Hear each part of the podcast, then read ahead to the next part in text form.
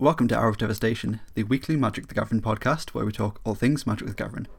I'm your host, Joe Loudon, and with me as always is Sam Neal. Hiya. How are you doing this week, Sam? Coming off of that pre-release high. Yeah, high, is that the word? No, pre-release stress. It's better than pre-release sickness, right? no, it's, it's, it's been good. We had a lot of people for pre-release, it's just the good. Most people that we've had in store for eh, roughly two years. Yeah, because I, you know, pre- pre-releases before now have had pretty poor attendance, like Adventures and Midnight Hunt and Crimson Vow.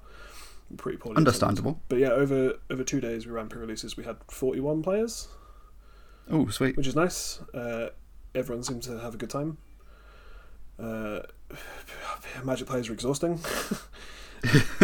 uh, it's I mean, it's cool. Like you know, people like pre-releases is, is absolutely the best Magic gets. Right? It's just. Yeah, people. Oh, yeah. Maybe some of whom don't really play Magic outside of their own home very often. Just getting excited about new cards and having a good time hanging out, and it's it's really nice. But God, they talk about about anything all of the time, and I th- it's just, like they'll come and have like a five minute conversation, and that'll be it. But then I've had five minute conversations with ten people back to back. Who are all saying very similar things about... Yeah, hey, look at my sealed pool, look at my sealed pool, yeah. Look at my sealed pool. How do you think I should look build at this? This deck I built, and I have to look at it and go, yeah, seems... Yeah, I mean, I, I, I, do, I do miss that, to be honest. I, I'm not going to lie. Like... Yeah, no, for sure, it's nice. Like, speaking to people, people are excited to be out, and, you know, people's first Magic event for a long time, oh. or whatever. It's just, oh, it's very tiring after a certain amount of time, you know? it's just only, there's only so many, so many, like, so long I could be nice for. Uh, and then on the Friday evening, we were also running a modern F N M, which meant that there were uh, like forty people in the room at the same time.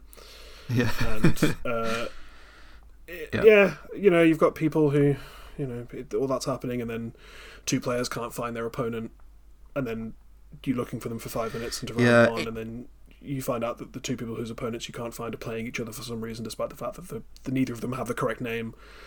For the people they're supposed to be playing, and a bunch of people being like mortally offended if I've asked them if they've got the companion app on their phone.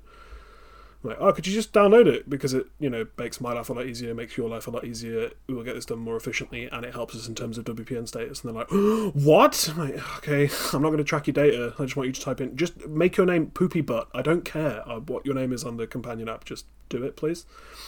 That um, sounds absolutely awful, but also I cannot think of anything else I'd want more right now. Yeah, right. So I just wish I could smell like stale monster B O and farts walking yeah. around a G P hall, you know? Yeah. That's all I want. So there are much better places to be, but there are else I'd rather be. Yeah, uh, one hundred percent. one hundred percent. Well, it sounds fantastic, though. I mean, I, I think it, it sounds like a, a good representation of, of what I've seen in terms of conversations around Kamigawa Neon Dynasty online. Like, everybody seems super hyped. Everybody looked like they were going up to pre-release. I, I think Magic's back. I think good Magic's back, finally. Yeah, absolutely. And, I mean, people... Uh, I mean, you know, the pandemic's officially over here. Um, you can't test, there are no isolation rules, so fuck it, it's over. Uh, what are you supposed to, even if you want to do quote unquote the right thing, you literally can't, so yeah. Um, but yeah, I mean, so people are going to just attend Magic events now, and you know, we had that big uh, Axion event a couple of weeks ago, mm. which looked like a, a great success. People were really excited to be out, so you know, that's something at least. Yeah. Magic is definitely back. Yeah, How's your yeah, definitely. Oh, it's um, I had a real, a real roller coaster of a week, I guess. Really, I mean, in terms of my my day to day stuff, there's no change. But I was going to buy a house, and then I didn't. So that was the that was that. Uh, pretty much came off came off the call to record this podcast last week, and then uh, spotted a house that was in a good location. That was incredibly affordable. That was kind of like kind of perfect for what we're, we've sort of been looking for, but not quite. Um, and then went to view the house the next day, and then the next day after that, put in an offer, and it was accepted. And then got a mortgage approved. And then yesterday, the sellers decided to take the house off the market, and we no longer have a house. So that was uh, that was a time. That'll show you for trying to be a homeowner. Yeah, yeah. I've seen I think, so many. I guess what my problem was was maybe I did I did have a coffee yesterday morning, and then yesterday afternoon they took the house away, so that was it, right? Yeah, I, I mean I've seen a lot of completely batshit takes about home ownership recently. Um, it sucks. You yep. managed to find somewhere that was actually affordable, and you you wanted to go and live, and you couldn't. Yeah. Guess you're just gonna rent forever. Yay. Yeah, I mean, we'll see. We'll see. We'll see what happens. But roller coaster of a week, real roller coaster of a week. Yeah, that sucks a lot. Yeah, yeah. My problems seem kind of trivial by comparison. Yeah. I mean, it's hardly a it's hardly a problem because I'm still fine where I am now. But like this time last week, I had no plans to buy a house, and then in the space of a week, I I was about to buy one and had it snatched away from me. So you finally decided to give up the uh, lattes and avocado toast. Yeah, yeah. Which is the only way you could possibly afford a house, of course. Yep. Well, that sucks. Well, of course, you know, of course. Something comes back on the market or something. I, I mean, I, I assume it'll all work out in the end. Not in any any rush, really. But that's yeah, just, yeah, um, it's the most eventful thing to me to happen to me. I mean, you assume it'll work out for the best. And in the year twenty twenty-two, why wouldn't you be unapologetically optimistic? Yeah. Everything's gone great so far. Yeah. Yeah. Yeah. Oh well, oh well. Magic looks sweet though. Uh, so I, I got a box of Kamigawa Neon Dynasty, cracked that open, and that was uh, one of, if not the worst, uh, boxes of Magic I've opened in terms of E V. But mm-hmm. that's not why we open boxes. We know this. We talk about this a lot. Uh, it was fun. It was super fun to open the box. Opened it on stream. Uh, the highlights of my box were like two different versions of Nashi and a Sorin marker from the list, so that was uh, that was an interesting time. But there no, was uh, we open boxes for money. That's, yeah, that's of how course. It works. Sure, it's, uh, there was uh, those I... basic lands are incredible though, absolutely incredible in person. Got thirteen yeah, of them nice. from the box, so that that tracks quite nicely. Um, it was a bit better than one in three packs, so you know might not have pulled any any Bursagi's, um, but I did. Did open higher than average uh, O Q A lands, so that's good. Do need to buy yeah. some more though, because they're amazing. I want to use those as basics and everything now. Yeah, they're they're so so nice. Um, it was funny like because I was walking around, uh, just watching people's games, seeing people's seal pulls and stuff, and every time I was like, "Oh, those lands are really cool," because I hadn't seen them in person yet. They just like yeah. snatch them and be like, "I'm not getting rid of them." I was like, "I wasn't suggesting, dude. Yeah. Hey, it's fine. You can have them." But they're, they're really nice. I mean, all the cards look really cool. Uh, yeah. Like all of the we, we complained about all of the different variants and how many there are, um, and how it was hard to know where they came from, whatever. But seeing some of the variants in person, they look amazing. They really do. So, yeah, like, that's it. There's there's an abundance, absolute abundance of different arts and treatments, but they do all look cool. Like you, you can't deny that. Like they all look sweet. It's just impossible to know which is the quote unquote good one and which is the, the less than good one, I guess. Yep. And uh, everyone got some massive dragons. Yeah, yeah. Big, big dragon cards, and apparently they're worth loads of money. So that's nice. Yeah, it looks like there was a, a couple of different different sort of, I guess, region locked promotions. We got some big oversized dragons uh, in, in Europe, and then there were some like small like charms like charms that were given away in um, in Asia, so that's cool. It's cool that we got some special regional promos. I don't know if America got anything. I haven't seen anybody posting about it, but it's nice to do a little bit extra. Yeah, for sure. I mean, they're really cool. People are paying absurd amounts of money for them. um But I have my set. I'm sure I'll put them somewhere in my house at some point because they're very cool. Yeah, yeah, they're they're not for me, but I'm sure somebody will appreciate them out there. I mean, I I, I do own a couple of oversized cards, but it's like Chaos Orb and Library of Alexandria, like really really cool old ones that they're never going to actually print again. Uh, they do a lot for me. As it, as it to compared be fair, to the, they the big probably... old dragons. They'll probably never do another oversized Kura the Boundless Sky, so yeah, that's that's true. That's true. Right? Yeah, no, that's true. That's true. Well, maybe I should snap them all up then. It's my long-term investment. Yeah, it's an oversized Kamigawa Neon Dynasty Dragon. Yeah, that's cool. Yes, that's, that's great. Cool. I hope we can we can fire some drafts of it because people were not into Crimson Vow, which is understandable. Um, so, but yeah, it seems it seems good. The value is lacking. Everyone was asking me what they should be, you know, looking for in terms of opening, and I said Bursagi, and that was yeah. it. Yep. It's yeah, it is literally just Bursagi, but just Bursagi. I mean, I guess Jin-Gitaxias. I mean, it's not yeah, Jin-Gitaxias and uh, like the Wandering Emperor's worth a bit as well. Tamio as well, like for, obviously Phyrexian Tamio is, is worth a decent amount. Uh, looking at the uh, the list on, on M T G stocks, the seventh highest uh, card in the set is the Shrine Token. So Jesus yeah, Christ. look out for your shrine. look out for your look out for your Shrine Tokens. But I, I think that's, I think I mean, that's. I think that's that's fine. Yeah, like that that's cool. I think that that's not necessarily necessarily a bad thing. I think it's kind of just symptomatic of just how into this product everybody is. Everybody seems to think it's like a super cool set. Everybody's been buying boxes. Everybody's been going to pre-releases. Everybody's just been opening packs and packs and packs of this, and and that's cool. It's really cool to see. I feel like we haven't really seen that for for a long time now.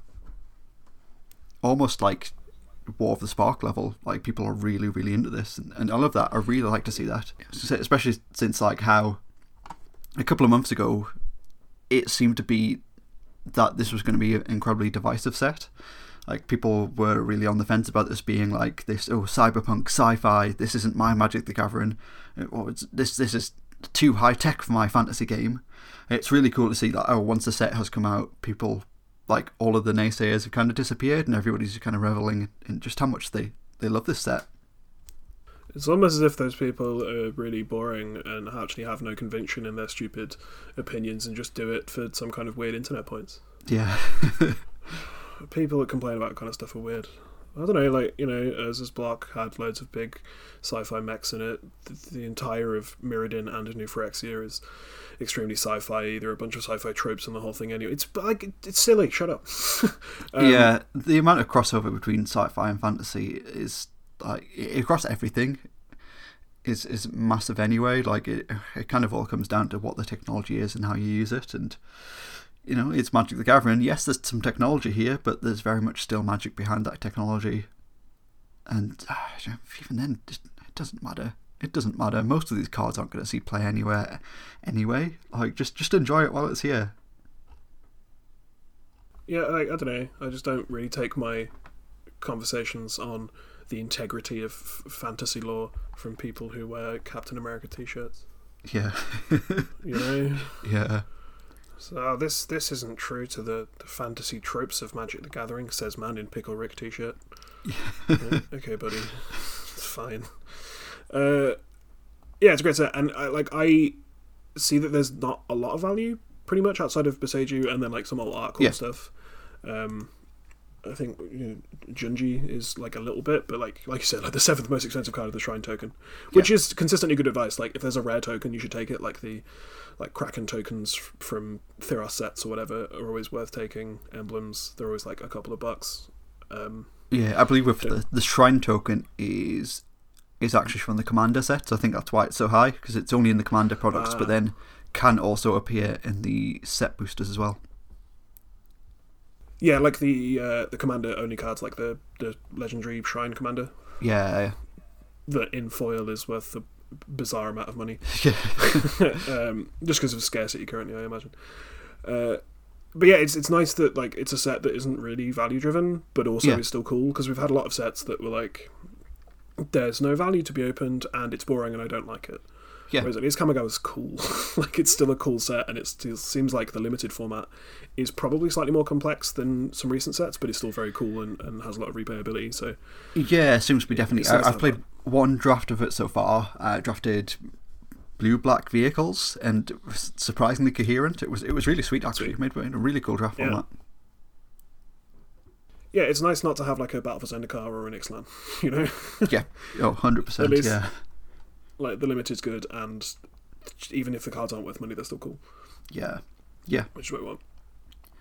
No, super, super cool. But yeah, Bursagi is obviously the big hit, and I've I've seen some takes on Bursagi this week. I think uh, I've seen that, that, that thing which seems to happen with every set now. It's like, it's pre-release weekend, so obviously the prices on a lot of the cards are sky high. At the same time, a lot of the the prices on a lot of the cards are incredibly undervalued because people haven't figured out the, you know, how good some of these cards are yet. And I just see some like just awful, horrendous takes on on Bursagi in particular, and people being incredibly upset that it is an expensive card and that, oh, this price is never going to hold because it's not a good card.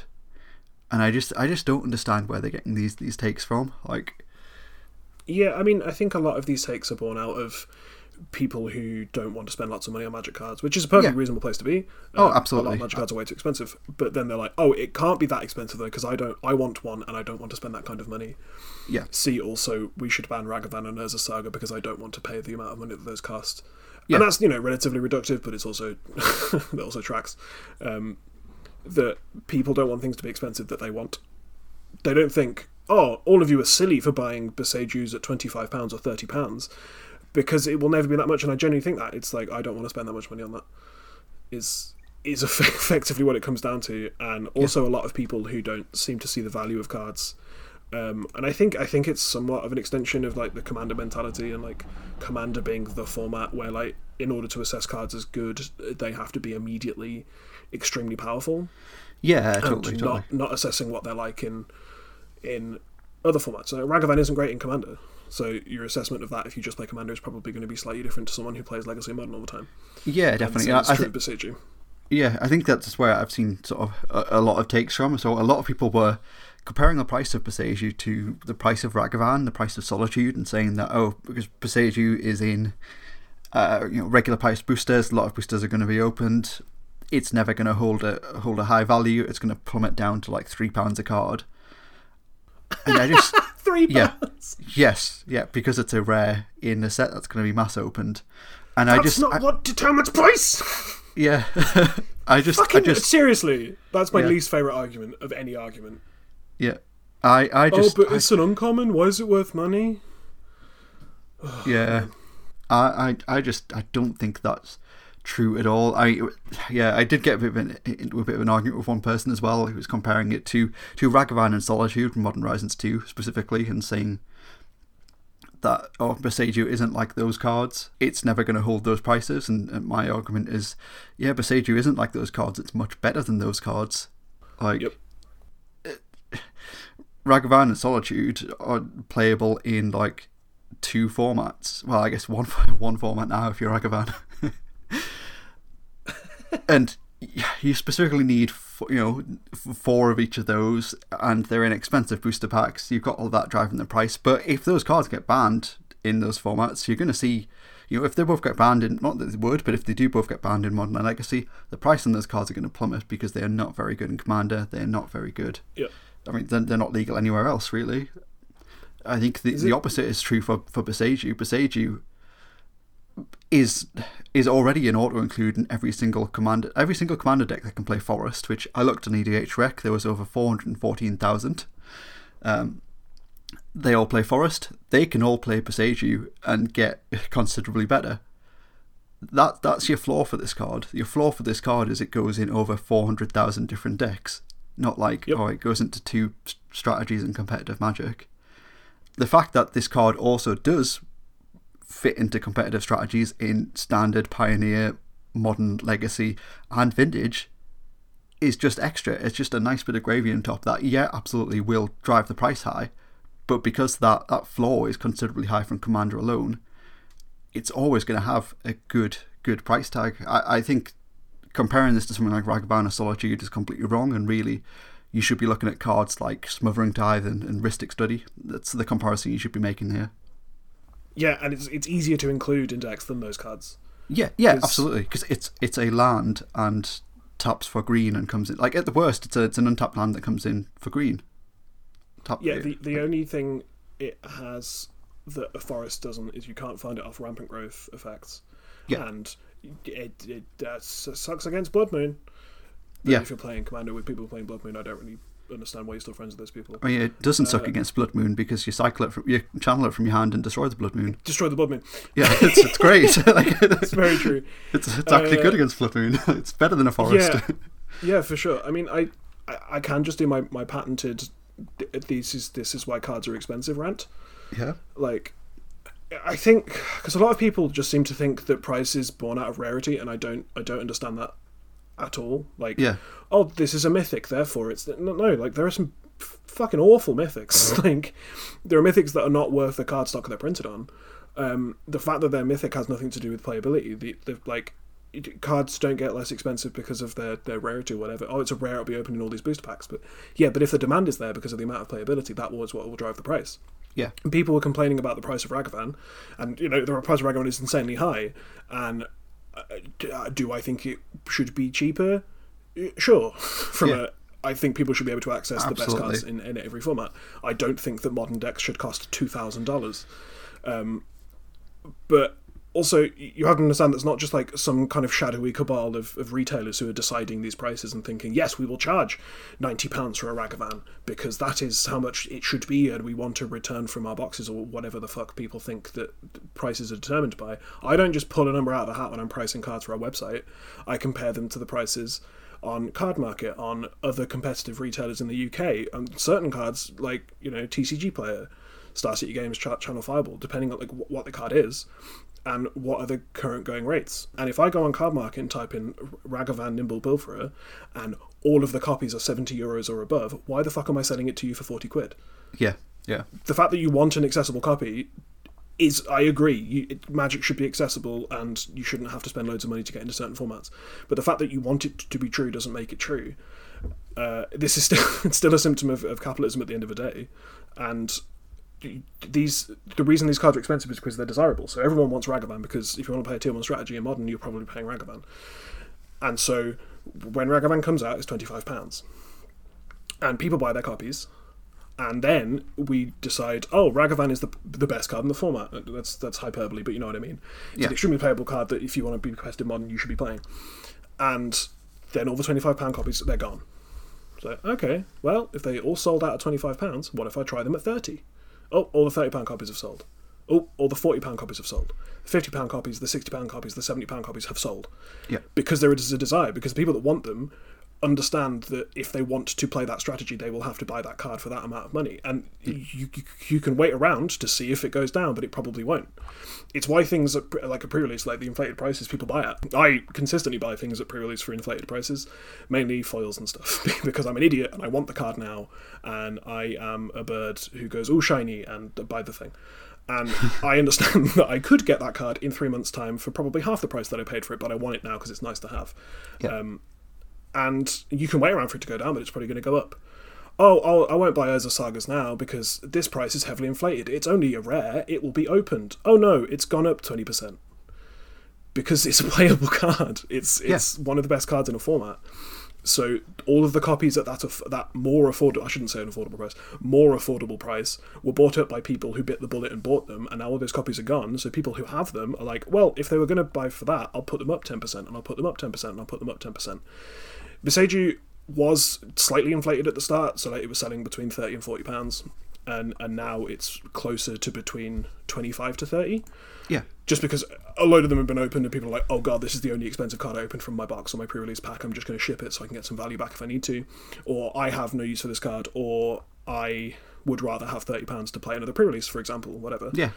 Fair enough. I would own the card, but those are going to those are going to be put for sale between retailers and private sellers.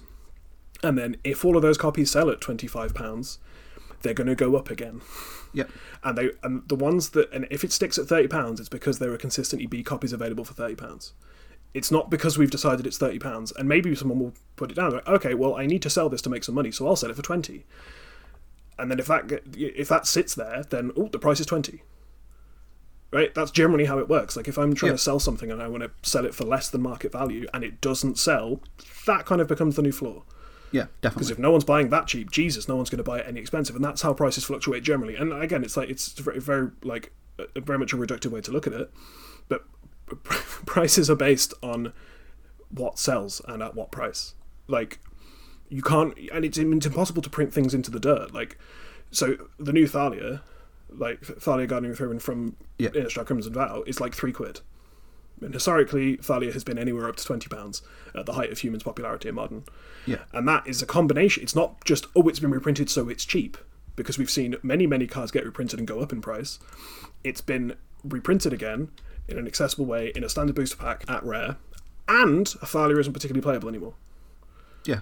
So there's very little demand for it. So you start pre-selling them at six pounds because that's historically the price Thalia has been, and no one buys them. So you put them down to five. No one buys them, put them down to four. No one buys them, put them down to three. Okay, they start selling. three pounds is about the floor for this card. Same happened with Tarmogoyf. The reason Tarmogoyf was so cheap, and the reason Tarmogoyf shrugged off so many reprints before and continued to be a one hundred pound card is because it was extremely desirable. It was because... Oh, well, if I want to play Modern or Legacy, I have to I have to buy a playset of Tarmogoyfs, and they keep selling, so this is just the price. And then yep. Fatal Push comes out. Again, reductive, but Tarmogoyf becomes much less attractive, yep. and it gets another reprint, so it goes down. Because less people need Tarmogoyf, because Tarmogoyf is not a, a, a main player in Modern anymore, and certainly not in Legacy, so there's less demand for it. So it it gets reprinted, we pre-sell fifty pounds because, oh, it's Tarmogoyf and it'll go up again, but, oh, no one buys them, so we put it down. And these are the things that drive the price. There's not some kind of, like, magical formula for working out cards' price outside of, like, what is everyone else selling them at? Yeah. And if you want to ch- meaningfully change the price of Magic cards, you need to... Every seller in the entire world needs to come together and decide that, that they want to make smaller profits on their thing. The way that we decide profits is, okay, so I... I paid cost price sixty pounds for this booster box that I'm going to open for stock. I need to recoup roughly sixty-five pounds from this box to make it worth opening to sell. Yeah. And that is another way in which we determine prices. It was the problem with Battle for Zendikar in that you, uh, the, the money all went to the expeditions. So basically everything else in the set was worth nothing because you were looking for the expeditions. These are the, the, the ways in which we determine prices on the secondary market, um, and that the, the fact that it's a rare and a standard booster pack has basically no effect on yeah, this A G's price. I mean, look at yeah. Expressive Iteration, yeah, which is an uncommon and a standard booster. Look at look at uh, Veil of Summer. Yeah. Look at look at Lightning Bolt. How many times has Lightning Bolt been printed at all of the rarities, including common? And Lightning Bolt is, is a pound still. And if you think about how many Lightning Bolts are out there in the world, yep. Cardmarket, you won't get one cheaper than a pound. Yeah, because it's playable. Like it's not. Yeah. Like, and there are loads of other commons in those packs that go in the bin because yeah. they're not worth anything because they're undesirable. When you open, it's just, when you open a pack, yeah. the cards you're looking at are the ones that are worth money because they're desirable. And and then, you know, there's a card that isn't particularly like it isn't particularly playable, but has like a, a rare printing, like a judge printing maybe, or some kind of like like the Champs promos, right? The Champs promos Mutavault. Yeah, yeah. That is yeah. one that is motivated by the fact that it's an extremely rare card that has not, not a lot of printings, not the fact that Mutavault is one of the best cards. And so when I say, oh, this really nice version of Mutavault is six hundred pounds, you go, oh, I don't want that. And yeah, yeah, because it's not particularly desirable to you because it's a lot of money to spend for a thing that you can buy for for five pounds. Yeah. But, but, like yeah, a Deadly Dispute is like a two pound common from Adventure in the Forgotten Realms, and why is it two pounds? Because everyone wants them for their pauper deck, or their or their commander deck, because they're yeah. sold out everywhere. Because people keep buying them because they, they pre-sold at twenty p and they all went, and they were the first common to go for every retailer. So they went, oh, okay, we'll try it at fifty p. Oh, those have all gone. We'll try it at a pound. Oh, those have all gone.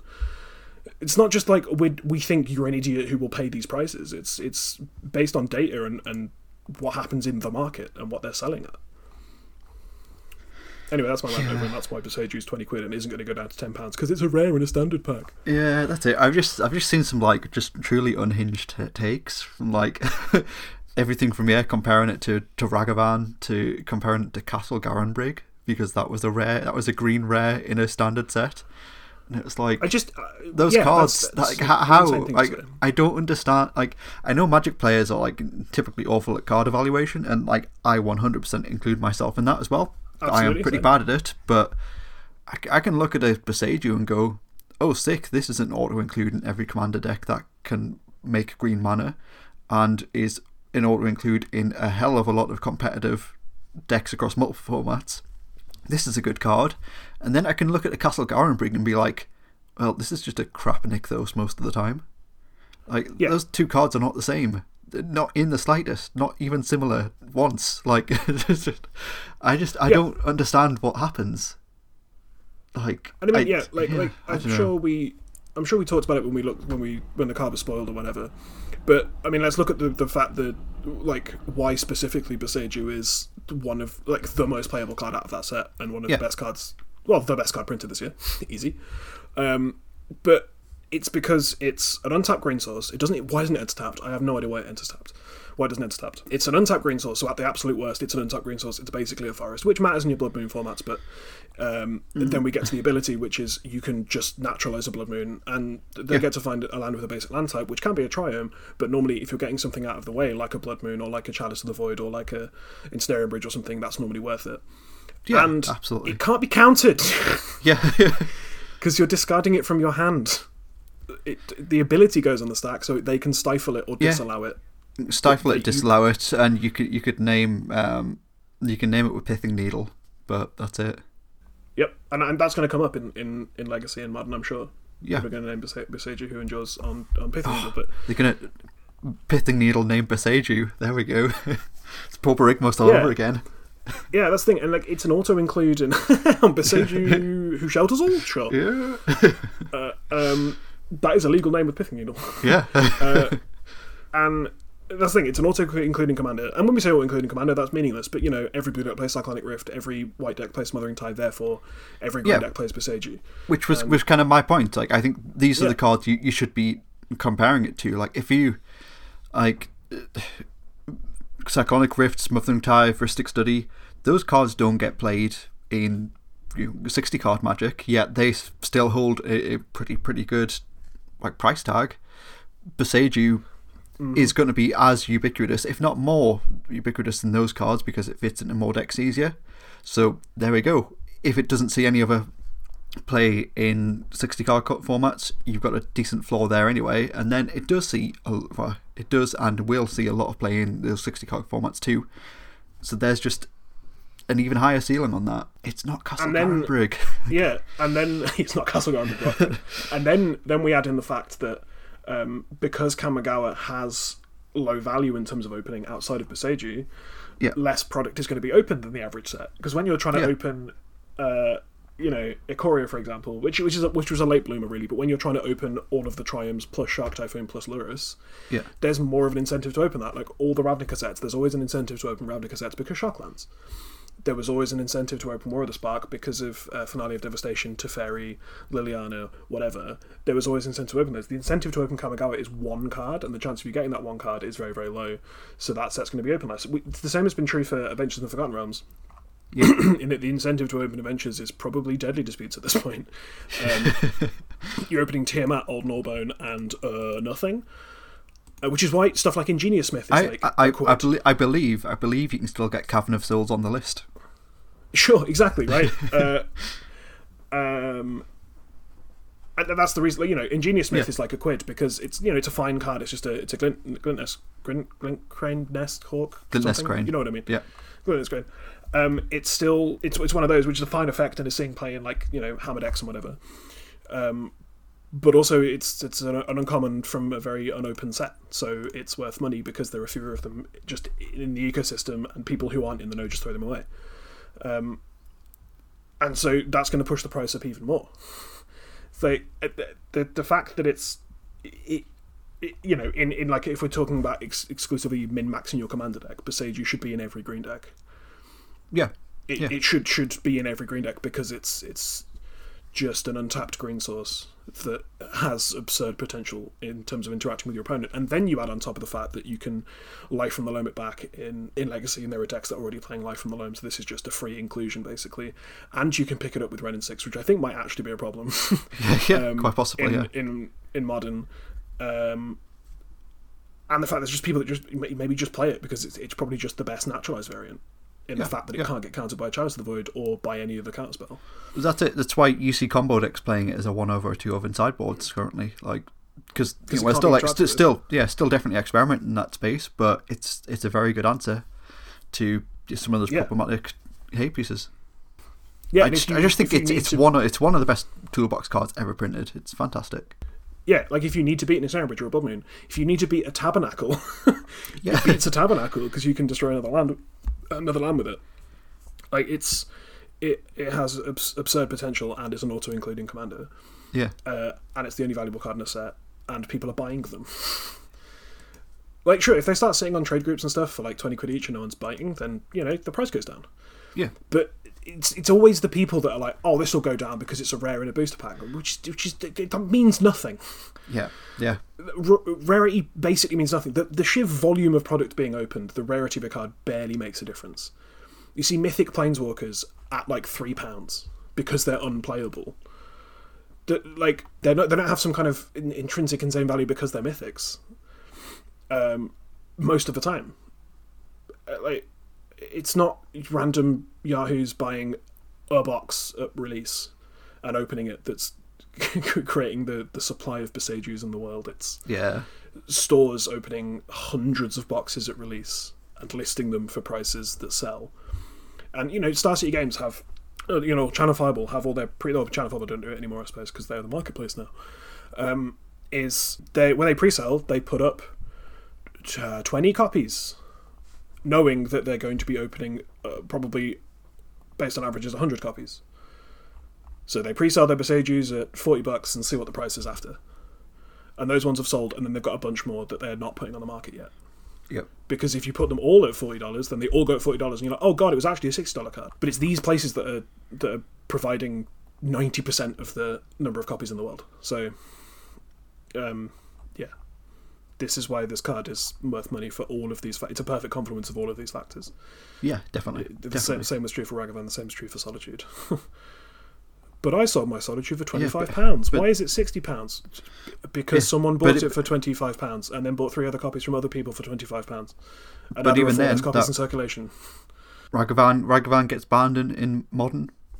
Ragavan's Ragavan plummets hard, I think. Beseidus gets banned in Beseidus gets banned in Modern. I doubt anything happens. Most people will be playing in the Commander decks anyway. Yeah, it, it's it, yeah. Um, it's just understanding that. That's what what influences the price of these things. Yeah, yeah, um, definitely. And, uh, the rarity doesn't really mean. You know, I mean, looking at the, the Adventures in Forgotten Realms page on M T G Stocks currently, it's like you get twenty-five Aliwick Tumblestroms for the price of one Beseidus. Yeah. Like twenty-five, like, and that's a mythic from. A... yeah. Exactly. Like, oh. The I just. I don't know. I don't know the, the the conclusions that people draw on from not even incomplete data, but just misunderstanding complete data is yeah yeah is bizarre. It's just like these people will say things that like there have been people whose job it has been to price and sell Magic cards for like nearly thirty years now, and there are trends. Yeah, um, and you know they're hard, slightly hard to read it's... now with like loads of re- re- variants and stuff and like yeah. borderless and extended and whatever, but.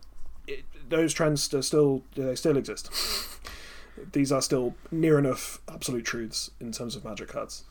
Yeah, uh, I feel like it, it's it's just something that I feel like I'm seeing more and more and more of these days. Like whenever a pre-release rolls around, there's like a couple of copies of like a a chase variant foil.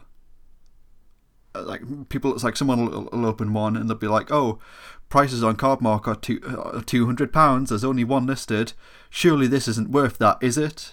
And it's like, well, give it give it time. This happens every time. Every time there's a pre-release, yeah, it is. Like it's the same people asking the same questions, and it's like, what? Why? I don't know. I just don't understand why people don't learn yeah. things. Well, okay, so so one one of this alt art chase foil is listed for two hundred euros. So that is the current price, right? Yeah. If we're talking like pure, pure layman's terms, that's the current price. Yeah, yeah, right? yeah. That's that's the, the cheapest price I can buy it for now. If I yeah. wanted to buy that now, yeah. And then someone else with a Cardmarket account opens one and goes, "Hmm, that two hundred euro one has sat there for about forty-eight hours now and hasn't sold. Maybe I'll try it at one eighty. Yeah. See if that sells."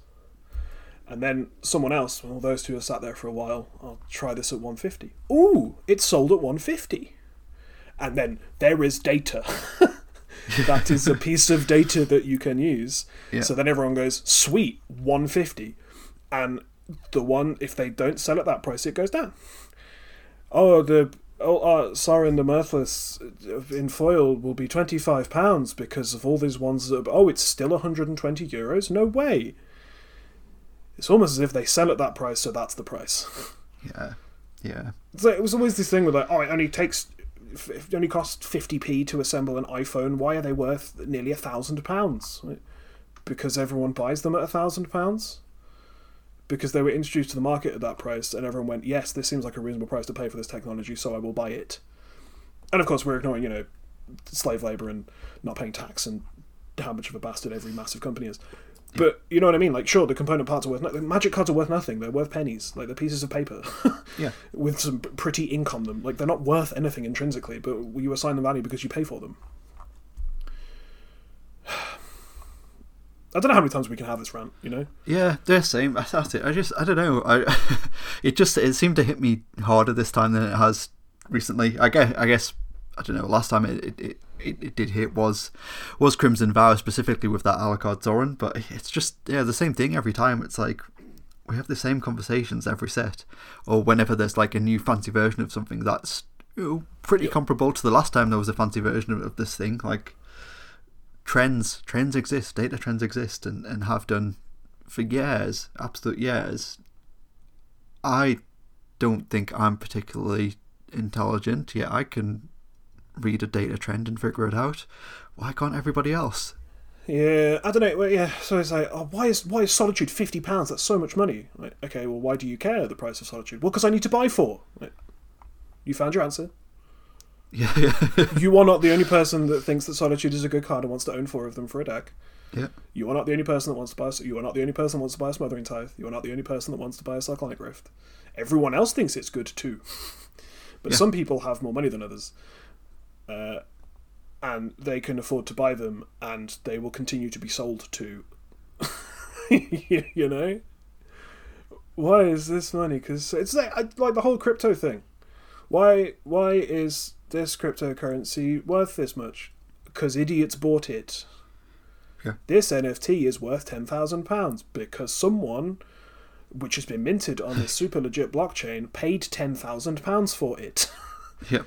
That's why it's worth that much money. As soon as people stop paying money for it, it'll be worth nothing. If, if Solitudes didn't sell at all for the next six months, they'd be worth nothing. But they will continue to sell because you want them. Things worth money because you pay money is basically how it works. Yeah, yeah. I don't know. I'm just, just tired of seeing the same old... same old things, but I, I think that this one in particular was just like, I don't know, it was just getting to me. Like, yeah, yeah.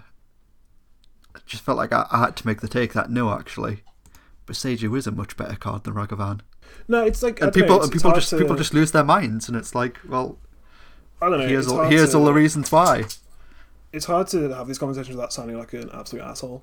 Or yeah. like sounding really elitist or sanctimonious, and it's just like, you know, I'll get messages from friends being like, oh, why is this? And I'll be like, oh, this is my specialist subject. Like, yeah. you know, yeah, like, like why, why is this card expensive? Or because it's ex- because it's going to be played of in pretty much every single deck in the only format that matters. Like, oh, yeah. but, no, uh, oh, no, well, but nobody plays this in in Legacy. Well, yeah, okay, cool. But Josh yeah, Lee Kwai plays one to two million people every week. Like, yeah. Why? Why is this card expensive? Uh, uh because, because it, all the people buy it. So, but I don't want to buy it. Okay. Cool. I don't want to pay that much for it. Okay, then don't. That's an option. Yeah. There are many things I wish I owned that I don't because I do not have the money. uh, I, yeah, it's getting into a whole other conversation. But yeah, it's it's difficult to like. I think part of most of the problem is with Magic the Gathering is is because it's a, a thing that you get so into. Yeah. I think people will just. Kind of, I don't know, assume that they know everything. And as someone who is massively entrenched in this game more than basically anyone I know, uh, I still don't know everything. And there's always learning curves and always things to remember and things to forget and things that change. And, you know, a random person isn't going to make specs, shouldn't make specs, shouldn't uh, uh, assert things about card price. You know, there are people like, how should I price my cards? Oh, you should exclusively use Delver Lens. Like, no, you shouldn't. No, yeah. Why is no one buying my cards? Because you, you're trying to sell to people in the U K using Delver Lens. Yeah. sell to people, or, or you, you're, you've you've gone to Magic Card Market and you've filtered by seller location, United Kingdom, and everything costs twenty percent more than anything else in Card Market. Well, like, Manaleak dot com where you can use the promo code H U F T five to get five percent off your order, sells this for forty pounds, so I'm going to sell it for forty pounds as well. So, okay, well, you know, Manaleak dot com have, have spent twenty plus years as a business building confidence and building building customer confidence and, and a reputation that you, random man on the internet, have not built. I don't yeah. know who you are. You can, I don't know if you, I can get my money back if something goes wrong. You can get a receipt from Manaleak dot com. Mm-hmm. It arrives with an invoice. Yep. If you, we are contactable by phone, by email, by Facebook Messenger. If something goes wrong with your order, someone will reply to you almost instantaneously, apologising for the mistake and trying to rectify it and possibly offering you something else as well as the, the replacement for your order or whatever the hell's gone wrong. You're just a random fucking guy that as soon as I go, uh, my car didn't arrive, you block me on Facebook. Why the hell am I paying you money? I want to pay you thirty pounds on a forty pound card because I accept the risk that uh, something bad might happen because you're just some guy trying to make a quick buck. Yeah. Um, God, I don't... There's so many branches to this conversation. Um, the Bursagi will be... Much like a tree. twenty pounds for ages. Yeah, much like a tree. Um, yeah, this this fucking discourse endures as much as Bursagi does, huh? Yeah. It's such just, a sweet card, though. Yeah, it's, it's an excellent card. It's, it's a great card, and it's going to be played forever until it's banned. Yeah, um, and then it'll still like, be played because Commander exists. Yeah, well, we said when we said when we were discussing it, like I love the pushed answers rather than the pushed threats. Yeah, definitely. I don't love yeah. I don't love Veil of Summer quite so much, but um, as a design, but this this is the thing. Like, you, it's I, really hard to ban answers. It's really hard yeah, to ban things that interact. You know, I I think Veil's an interesting one. I I certainly. I don't know. I I kind of I don't love it being played against me, but I, I do I do think it's a very. I mean, obviously it's a good card, but I, I do think it is quite a good answer for what it is. I think I don't know. I'm not a game designer. I don't know how I would tweak the knobs to make it a little bit better, but I like that you you you have an answer to Thoughtseize that like doesn't put you down a card, like because if, if your opponent casts Thoughtseize and you cast Veil or Summer to give yourself hexproof essentially, then it's still a one for one, but at least. Veil of Summer lets you draw a card too, so yeah, yep. I, I like that. I like really, really like that. That, which I guess is arguably the you know the most powerful thing about it. But I, I think it's Veil. Veil is great, and I definitely, definitely do love stuff like this, like pushed answers. Much rather see twelve different types of Bursagius than I don't know one. Or I guess I'd much rather see one Bursagi than twelve different types of Questing Beasts. It's just it's a much more I- interesting card as well to like to look at, and like you have options. You have like so many different things. Oh, should I play it as a land or should I hold it in case they have this? Instead of just oh, I'm just going to slam this thing on the board and then not even going to think about what it does because it's got too many words written on it. It's just all the abilities. I, I just win the game. I cannot believe you'd attack me like this on my own podcast. So we make the Questing Beast and then my opponent dies. I don't have yeah. to think. I don't have to think. That's it. I, uh, I saw. I saw somebody. Somebody posted it. Um, like a, like an alt that they'd done of like like a Magic Player Rewards Questing Beast, or it's like a full art Questing Beast. And I was kind of like, well, like this is fine because nobody knows what the card does anyway. It doesn't matter what's written on it. Like, it's a four mana four four legendary creature beast. It has Death Touch, Haste, and Vigilance. Can't be blocked by creatures with power two or less. And when it does damage to a player, it does damage to a ty- to a planeswalker they control. It's easy, Joe. That's not the whole card. Oh, Christ, what else does it do? Dam- damage cannot be prevented. Damage cannot... Ah, there's always one thing I forget. Yeah, the best thing about it is that it can it can be blocked by a Trino Nemesis and kill it. Yeah. Man. I was close, though. I, it's not even that. It's combat damage that would be dealt by creatures you control can't be prevented. It's not even damage can be, can't be prevented. Oh, otherwise that that's, what, that's what I mean. Nobody, literally nobody, literally nobody knows what this card does. You could absolutely do a do a full art version of it because it doesn't matter. Yeah. We know it's a four mana four four, and if it sticks around, you're probably fucked. Yeah, if you let, if you let them untap with it after yeah. hitting you once, you're probably dead. Uh, if you let them untap with it, it's got vigilance. No, but like it doesn't untap. untap it. Go to your yeah, untap stuff. Sure, sure. uh, yeah, I, I thought I thought I knew it, but I didn't. Uh, Nobody does. It's a stupid card. At least Bursagi, we know what it does. It's super cool, yeah. and yeah, I, I, I hope we see more answers like this. I think that's, that's the thing. I guess we we did talk about a, a couple of other cards from the set that we have that sort of similar thing. Like you see with Lion Sash as well. Like th- that card's sweet, super super cool. Yeah. It feels like a pushed answer. It it is. I think it it's a very good white version of a scavenger news, and I think scavenger news is is is certainly a threat, but also very much an answer too. And that that's what I, that's yeah. what what I want to see from Magic going forward. More of that kind of stuff than, oh, it's just the the big bomb monster that you play in your deck and it hits the battlefield and you win the game. Don't think. Just click next game on Arena. Yeah, less less Uros and Okos and more Bursagi's and Veil of Summers, please. Yeah, definitely. Definitely. And other colours of cards, I guess. Yeah. Those were all green cards. Yeah, that's true. That's true. Uh, yeah, no, but, but the main thing is that stop talking about rarity in terms of price. Just yeah. doesn't doesn't matter. Li- li- Lyman, Lion, Lyman, Lion Diamond, Diamond Lion. That's a rare in a premium booster pack. It is. I'll give you ten p for it. The fact that sold. It's rare means, yeah, yeah. The fact, yeah, exactly. Yeah. The fact that it's rare means fuck all. Please stop. Please, please stop. Just stop. Is my yeah. advice. Yeah, just stop. And it's like, like I, because I, I, you know, I do this all the time. I, I don't want people to feel bad for not knowing. Yeah. Or like, yeah. I, I'm really That's, trying. Like, like not I said, to be... like card evaluation is difficult, and I absolutely suck at it too. Uh, uh, there's also like, I love awful cards. Absolutely love awful cards, and, and would pay over the odds for awful cards. But like, I think you know, look at the data. Yeah, I think the the thing with me is like, I'm aware that I just sound like a dickhead uh, having this conversation, like telling people th- things that they don't know. And my problem is absolutely not in the not knowing. Uh, we all didn't know things. I don't know lots of things. Um, I'm very bad at a lot of things, and I didn't know a lot about Magic when I started playing. Uh, yeah. And still don't know a lot about Magic, and I'm not very good at playing. But it's the people that will say wrong things and assert them that is my problem. That will just, well, I reckon this is true, so I'm going to say it as a fact. Like someone's asking for advice uh, about something, or like asking how something works. You see it in the, the like the judge group on Facebook, right? The judge and rules group, rules, rules yeah. question group, where people who are not judges will just snap off and answer a question that is completely wrong, and then a judge who is, you know, trained to know how Magic rules work will have to correct them, and there are rules in place. And I particularly enjoyed when uh, they posted the updated, like, please, if you're not a judge, do not comment on this first, because they need people need correct rulings, that's why they're in this group.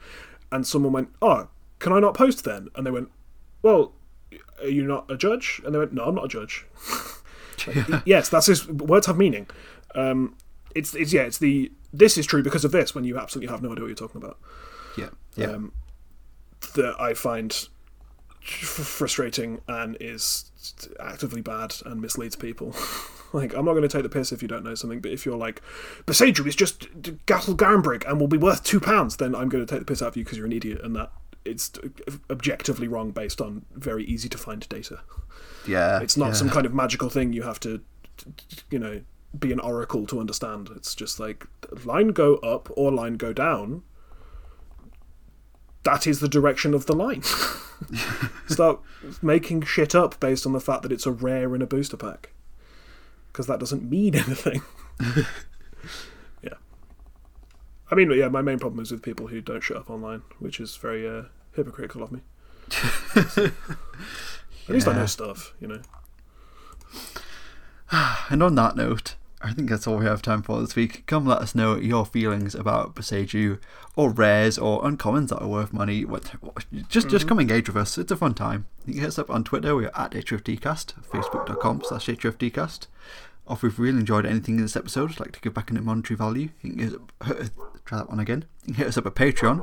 We're at patreon.com slash Hour of Devastation, where tiers start from as little as one dollar per month, and it's roughly twenty to twenty-five cents per episode. Maybe if enough people give us money on Patreon, you'll be able to get through the Patreon pitch.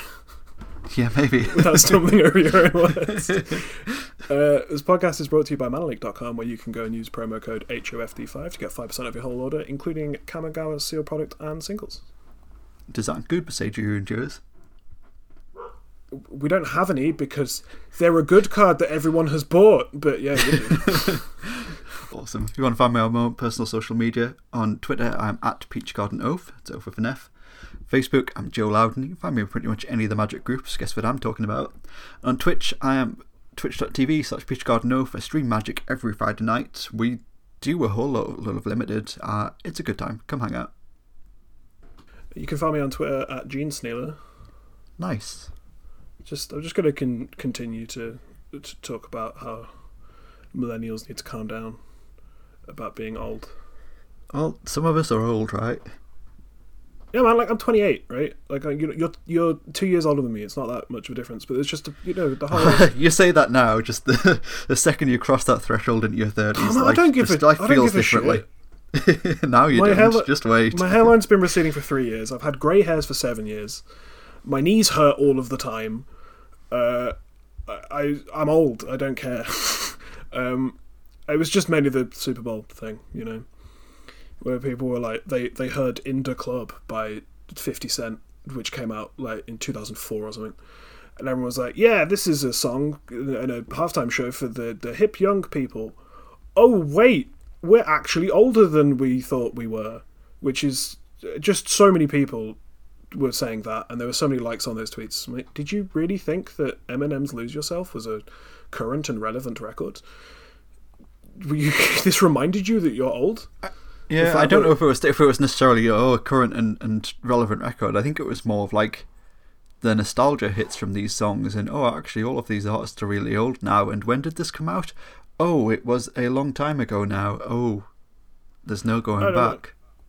But yeah, yeah, sure. But like, I don't know, that should have hit you a while ago. There's no going back. People age. We're all going to die. If it makes you feel any better... You and most people listening to the podcast probably won't die of old age. You'll probably die because you don't have clean drinking water. Does that make you feel better? Yeah.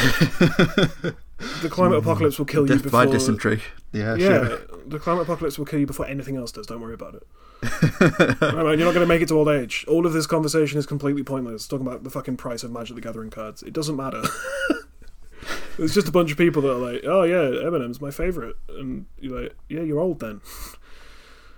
Doctor Dre's The Chronic came out three hundred years ago. Please, please stop forgetting. Like it's, you're old. It's it's fine. You've been old for quite some time. And you know they'll say that in one breath, and the next be like, "Oh, this hyperpop stuff is a bit bizarre." I'm like, "Yes, because you're not paying attention because you're old and you're stuck in your ways, and that's fine. Just be old. Don't be like, "Oh my god, I can't believe I'm so old." You're old. It's fine. You're not going to die of old age, don't just, worry. Just just wait, we're just wait, just wait. The second you cross that threshold into your thirties, yeah, man, you'll, have the cri- you'll, you'll have the crisis too. You'll have the crisis yeah, too. Yeah, sure, man. I'm more than ready to eat crow. I, I It's cool. I, I, look, I look forward to it. But by the time I'm thirty, the world will be more on fire than it currently is. So. yeah, yeah, maybe. Who knows? Yeah, and, I, and I'll regret all that time I didn't recycle. Because that would have really fucking helped. And on that note, we're in the second hour. Once again, the Codfighter has returned, so we'll see you again next week on Hour of Devastation.